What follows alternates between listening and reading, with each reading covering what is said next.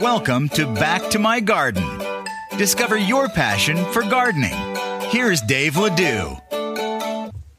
Well, good morning, good afternoon, or good evening, depending on where you are in the world when you listen to this. I'm Dave Ledoux, and welcome to another episode of Back to My Garden. Tremendous episode today, folks. Ruth loves the way her conservatory garden lifts her spirits during the cold winter months.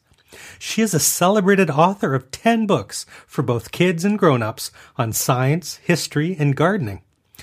Ruth's brand new book is called A Garden of Marvels and explores the untold history of the first botanists and extraordinary plants.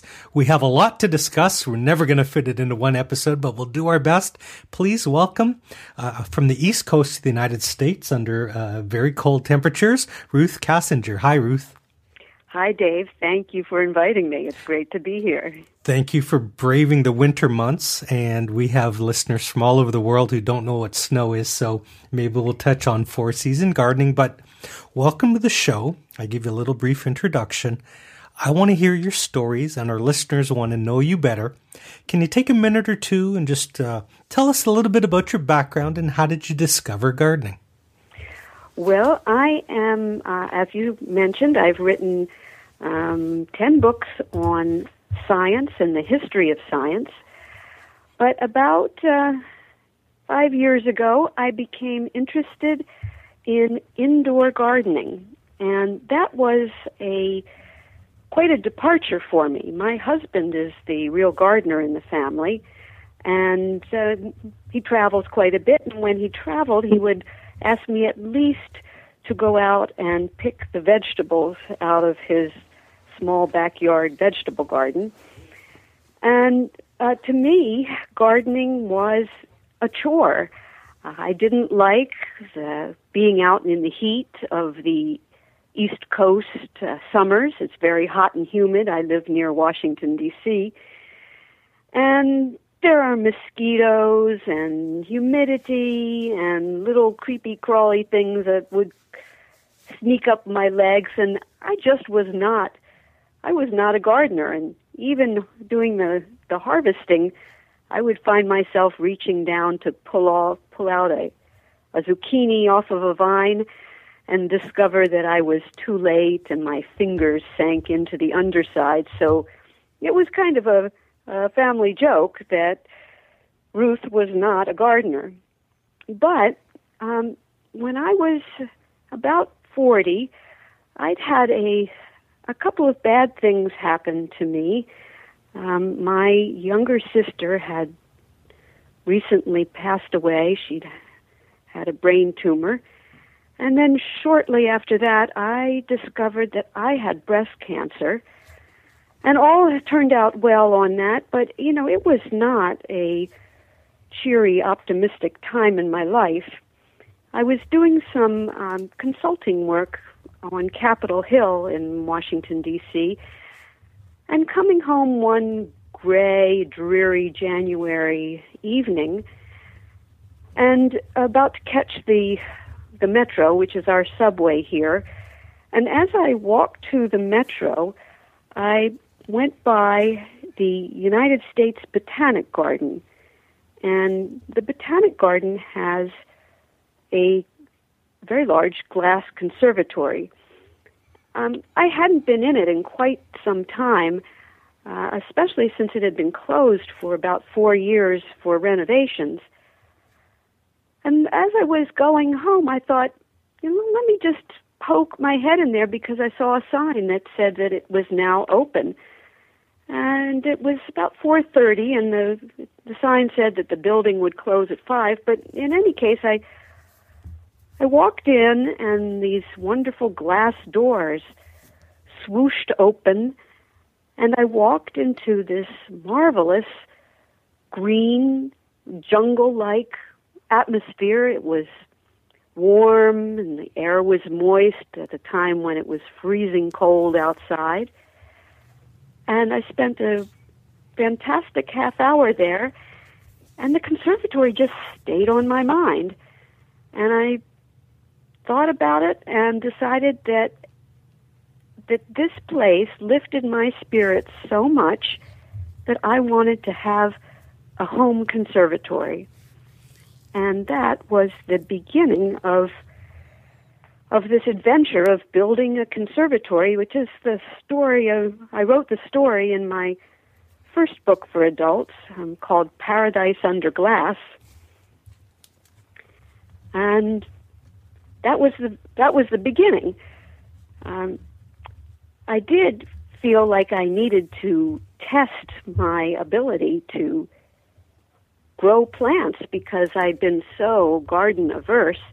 But I thought, you know, this is indoor gardening. I don't have to worry about creepy crawly things. I can do this uh, inside where it's not too hot and it's not too humid and there are no mosquitoes.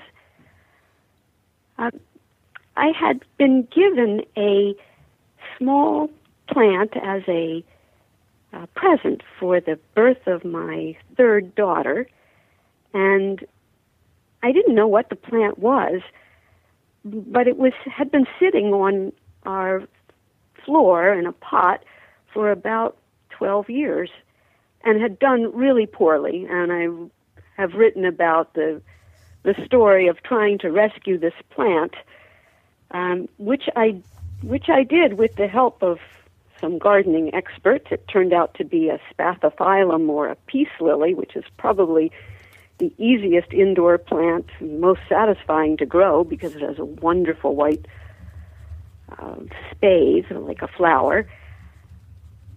I did rescue it, and it was off to the races. Fantastic. Now, for those of you listening to me, Ruth and I are going to chat for gardening about 20 minutes. I'll take all the notes for you. Don't try to leave your cars and take notes with your thumbs. You can visit Ruth on the web. If you're on Twitter, all you social media people, you can follow her at R K A S S I N G E R. Make sure you check out Ruth's home site, her blog and resource website at www.ruthkassinger.com. That's R U T H K A S S I N G E R. And a brand new site. We're going to get to this for sure. It's www.gardenofmarvels.com. You made me smile, Ruth, when you were telling that story about the peace lily. I've literally just returned from Niagara Falls. Now, this will be a little time capsule, but on the weekend, it was frozen solid. It was 25 below with the wind chill, and Niagara Falls was frozen solid, and people came from all over the world to see the frozen falls, including me and my wife. And we came home yesterday, and I have a little indoor vegetable garden, and we have nine red tomatoes in the middle of February. So it was like a little, wow. I know, so so welcoming. Um, I'm supposed to remind you to tell the kumquat story. Well, you know, among what I discovered over time uh, was that I really liked growing in, in our conservatory um, citrus trees, and there just is nothing for a for someone who doesn't live in a in a semi-tropical climate, nothing like seeing uh, citrus trees bloom and produce their fruit in the middle of winter. It's it's a delight. Um, one of the trees that I have, I have two kumquat trees, and they're about as tall as I am, so a little bit over five feet. And I had cherished these these trees, but I was having some difficulty one after about nine years of growing them. Uh, one spring they dropped all of all of their leaves, or almost all. They only the leaves at the very tips were still green, so it looked like this tree was holding up bare arms, wearing green gloves on the end. And I knew, you know, by this time I knew some basics of of gardening, indoor gardening. Um, and I did, but I didn't know what to do about this phenomenon. And I took a page out of my husband's book. I had seen him prune crepe myrtles and knock out roses outdoors, and I, I had seen what he did. which was to cut back those plants very hard. And I thought, well, okay, I, I, I think I'll solve this problem by giving my kumquat tree a, a good pruning. Then she'll, she will, I thought of her as a she, then she'll put out new branches and new leaves and be full and beautiful again. So I went ahead and did that. And the problem was she turned completely brown and brittle. I I had killed my beloved kumquat tree. This inspired me. Uh, this was the inspiration for my second book uh, on gardening, uh, A Garden of Marvels, uh, that came out earlier this year. What I wanted to know is what happened physiologically. Why, why in terms of biology, did does pruning work for one kind of plant, but obviously not every kind of plant? And so I undertook another journey, and this one was to really educate myself in a science, more than a scientific way about what makes plants work. And I thought long and hard about how to do this. I don't have a, a serious science background. So I had gone to the library and I had tried to read a freshman college textbook and found it was more than I could handle. And I thought, you know, what I like are stories. And A Garden of Marvels is filled with stories about people and plants.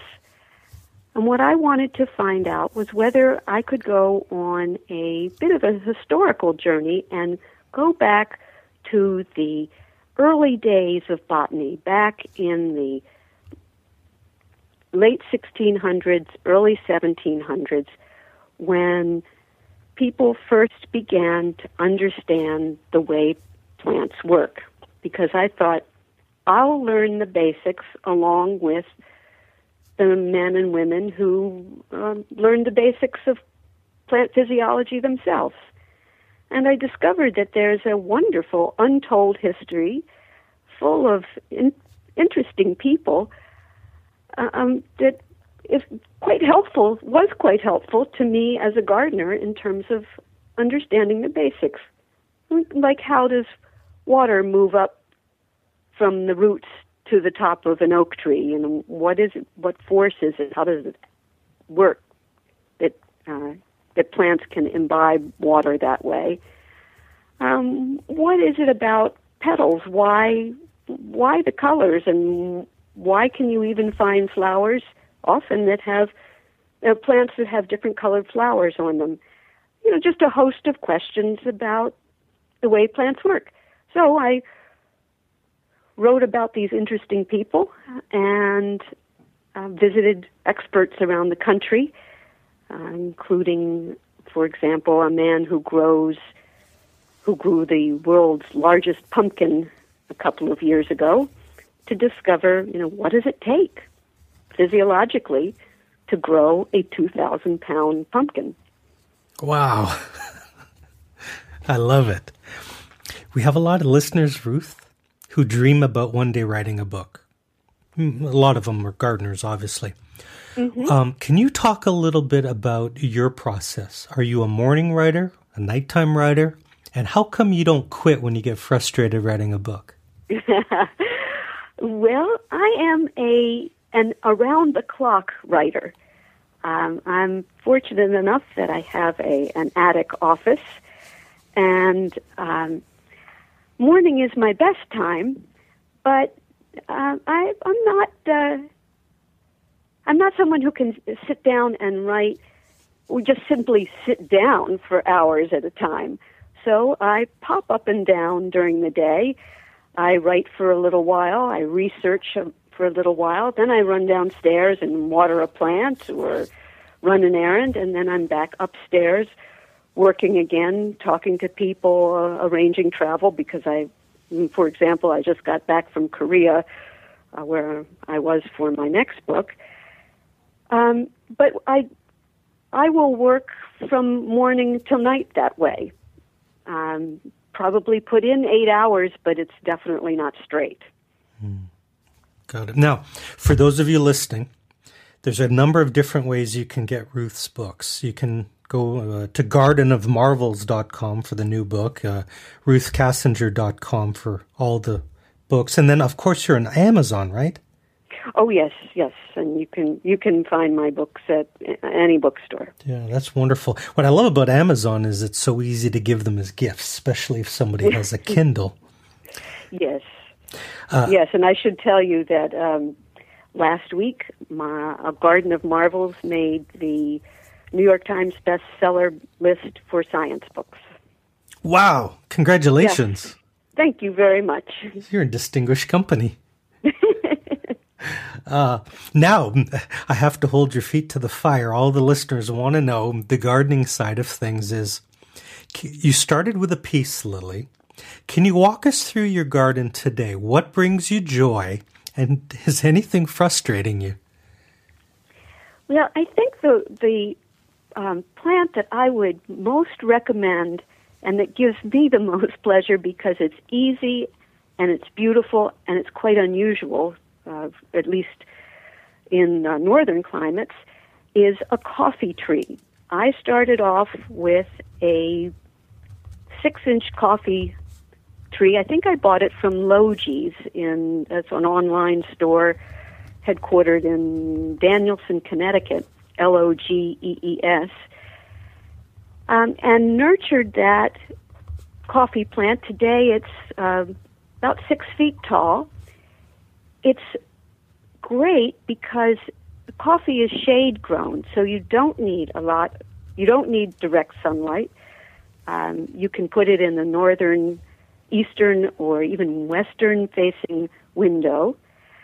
And throughout the year, it will produce pretty little white blossoms and then coffee cherries. And the cherries are bright red, and inside them are two coffee beans. And you can even pick them and roast them in your oven and make yourself your own cup of coffee. So that that is that plant is high on my list. Ah, I like Ah. it.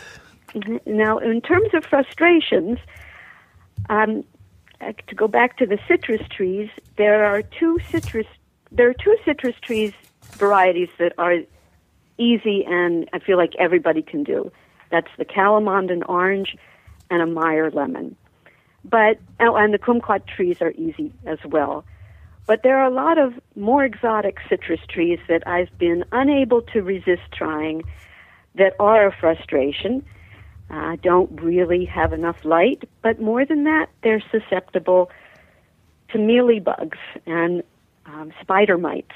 And I must say that my gardening, as a gardener, the biggest frustration for me is always the inevitable pests. But, you know, horticultural oil, um, a safe soap, I've even tried uh, beneficial bugs. A combination works, but it is a lot of effort. Ah, very good.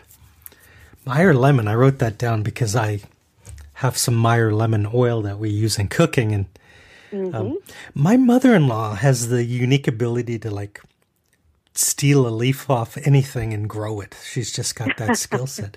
Um, you familiar with something called a loquat? Yes, it's a combination, isn't it, of a kumquat and something else? Lime? perhaps? Yeah, like a, it, it's just an oddity that my mother-in-law is growing, and uh, being in Canada, it's obviously an indoor plant. It's like a roommate for the house, but uh, we have a Well, key know- lime growing. Yes, key. I I once had a key lime, and they, they those were wonderful too, and and so nice for gin and tonics. Exactly. There's a lot of a lot of practical applications. Uh, I understand, though. I mean, we take it outside.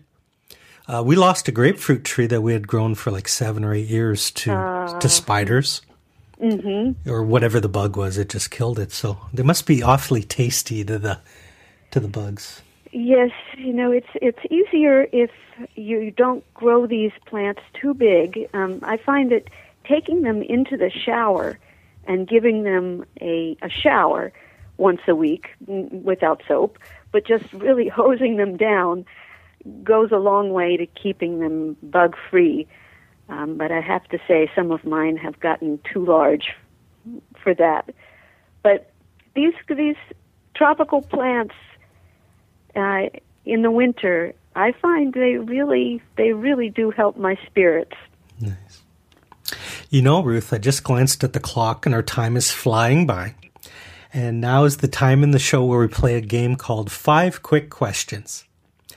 this is your chance okay. to share your wisdom and experience with novice beginner gardeners. Are you ready to play? I guess so. Question number one uh, What's the funniest or most embarrassing mistake you've made in your garden that you're willing to admit to in public? Oh, these are hard questions. I guess I would I would say using uh, the the wrong fertilizer on on a plant, not paying attention, using a bud and bloom fertilizer on a cactus on a cactus, and realizing, you know, after many months that I had I had completely blown it. I'm very guilty of that, both with like steroids and water. Like more is better. It's just right. I've drowned so. My wife just, what are you doing? You know, I just. I know, I know, and we forget that that roots are um, oxygen breathers, and so if we put put a lot of water into them, they are definitely going to die because they're they're just like we are. You know, the leaves the leaves are happy to exude oxygen, but the roots need oxygen. Mm, good stuff. Uh, question two. If you were only allowed to grow one plant, they just passed a rule and said, Ruth, you can only grow one plant this year. what plant, on a personal note, would you just have to grow? Well, I can. I'm afraid I have to say a uh, kumquat tree. Nice. They're just the they're the right size. They're durable, um, and they're so beautiful. And of course, you can eat the fruit right off the tree. I love it. Uh, question three is about websites. I want everyone listening to head over to Ruth's website at ruthkassinger.com. You can visit her new book site at gardenofmarvels.com. Uh, do you have one or two favorite internet websites for gardening that you use like a resource that you could recommend? I I go to Dave's Garden a lot. I, I think that's a wonderful resource. Mm-hmm. Um, both um, so many users who are great about answering questions, and they just have a lot of information. Um, I also go to the Logee's website for uh, indoor and tropical plants because they too have uh, excellent um, descriptions of plants and tell you how to nurture them and what their requirements are. So you you're less likely to make a mistake of thinking, "Oh, it's so beautiful, I must have it," when you realize that no, you don't have quite that sunny a windowsill. Excellent. Uh, listeners, I'll have a link up to both Dave's Garden and Logee's. I have a link for you, Ruth, if you're into uh-huh. exotics. My yes. friend John, and especially for listeners overseas, he runs a website called Tropical Britain. And he uh, he's from New Zealand, right? So you can imagine the climate over there. And he mm-hmm. imports things that'll sort of grow into the UK, and of course, lots of exotics that grow. Uh, they're big into zone pushing over there.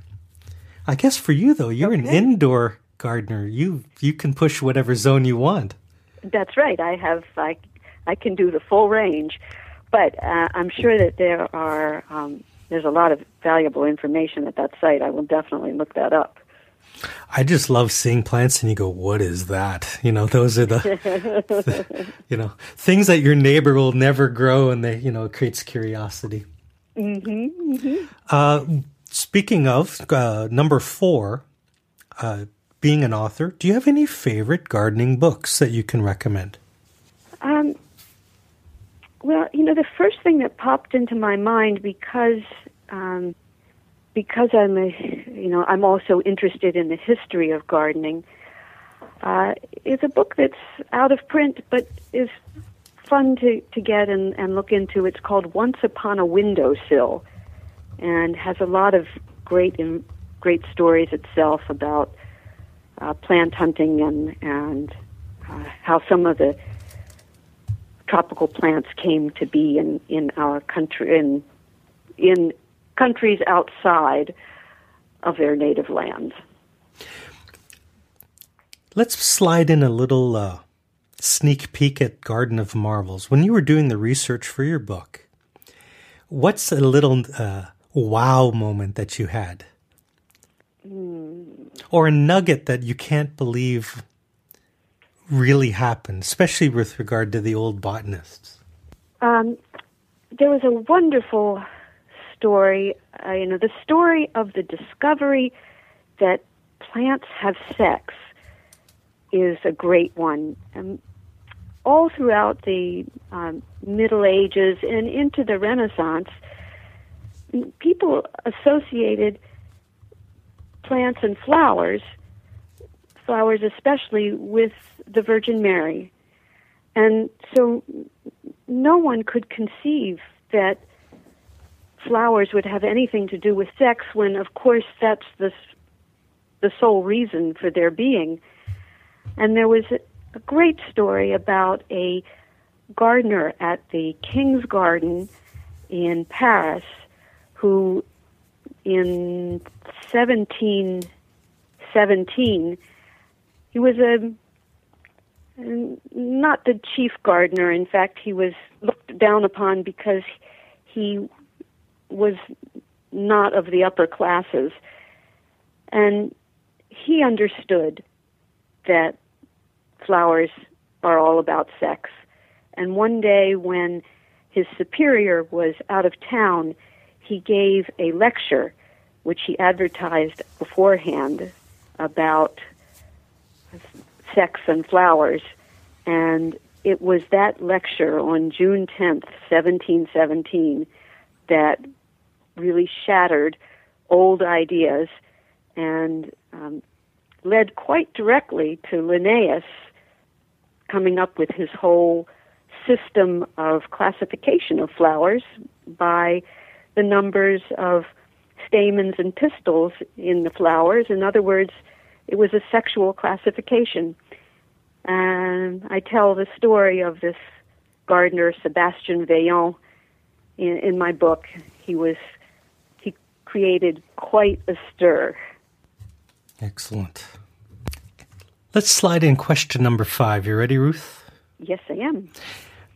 Is there anything you've never grown that you would love to experiment with? I'd love to have an avocado tree. Ooh. I love avocados, and I've seen them in the South and have always wanted to have my own. I like the idea of picking my own avocado for dinner. I've asked this question on a hundred podcasts, and that's the first avocado. That's awesome. Very good. Very good. I guess the weight of my heart is through my stomach. I understand. Listeners, I hope you've enjoyed this podcast. Make sure you head over to Ruth's website at www.ruthkassinger.com. Remember, there's two S's. You can follow Ruth on Twitter. Check out her new book at www.gardenofmarvels.com. Uh, plus on Amazon, plus in all the bookstores. Especially if you have a friend into science and botany. Wow, what a gift. Ruth, you've been an amazing guest. Lots of good content. Well, thank you very much for inviting me. It's really been a pleasure. We have listeners now in 62 countries around the world, which I can't even conceive. It's amazing. Thank you all for listening. Ruth, I want to invite you to have the last word to the listeners today. Can you leave us with either a note of encouragement or a pearl of wisdom? Well, here's the note of encouragement that um, as gardening averse as I was, as brown thumbed as I am, um, understanding a little bit about the science behind plants. It doesn't take much, but a little science, understanding of science goes a long way to making a successful gardener. Outstanding. Ruth, thank you so much for being on the show. Thank you very much.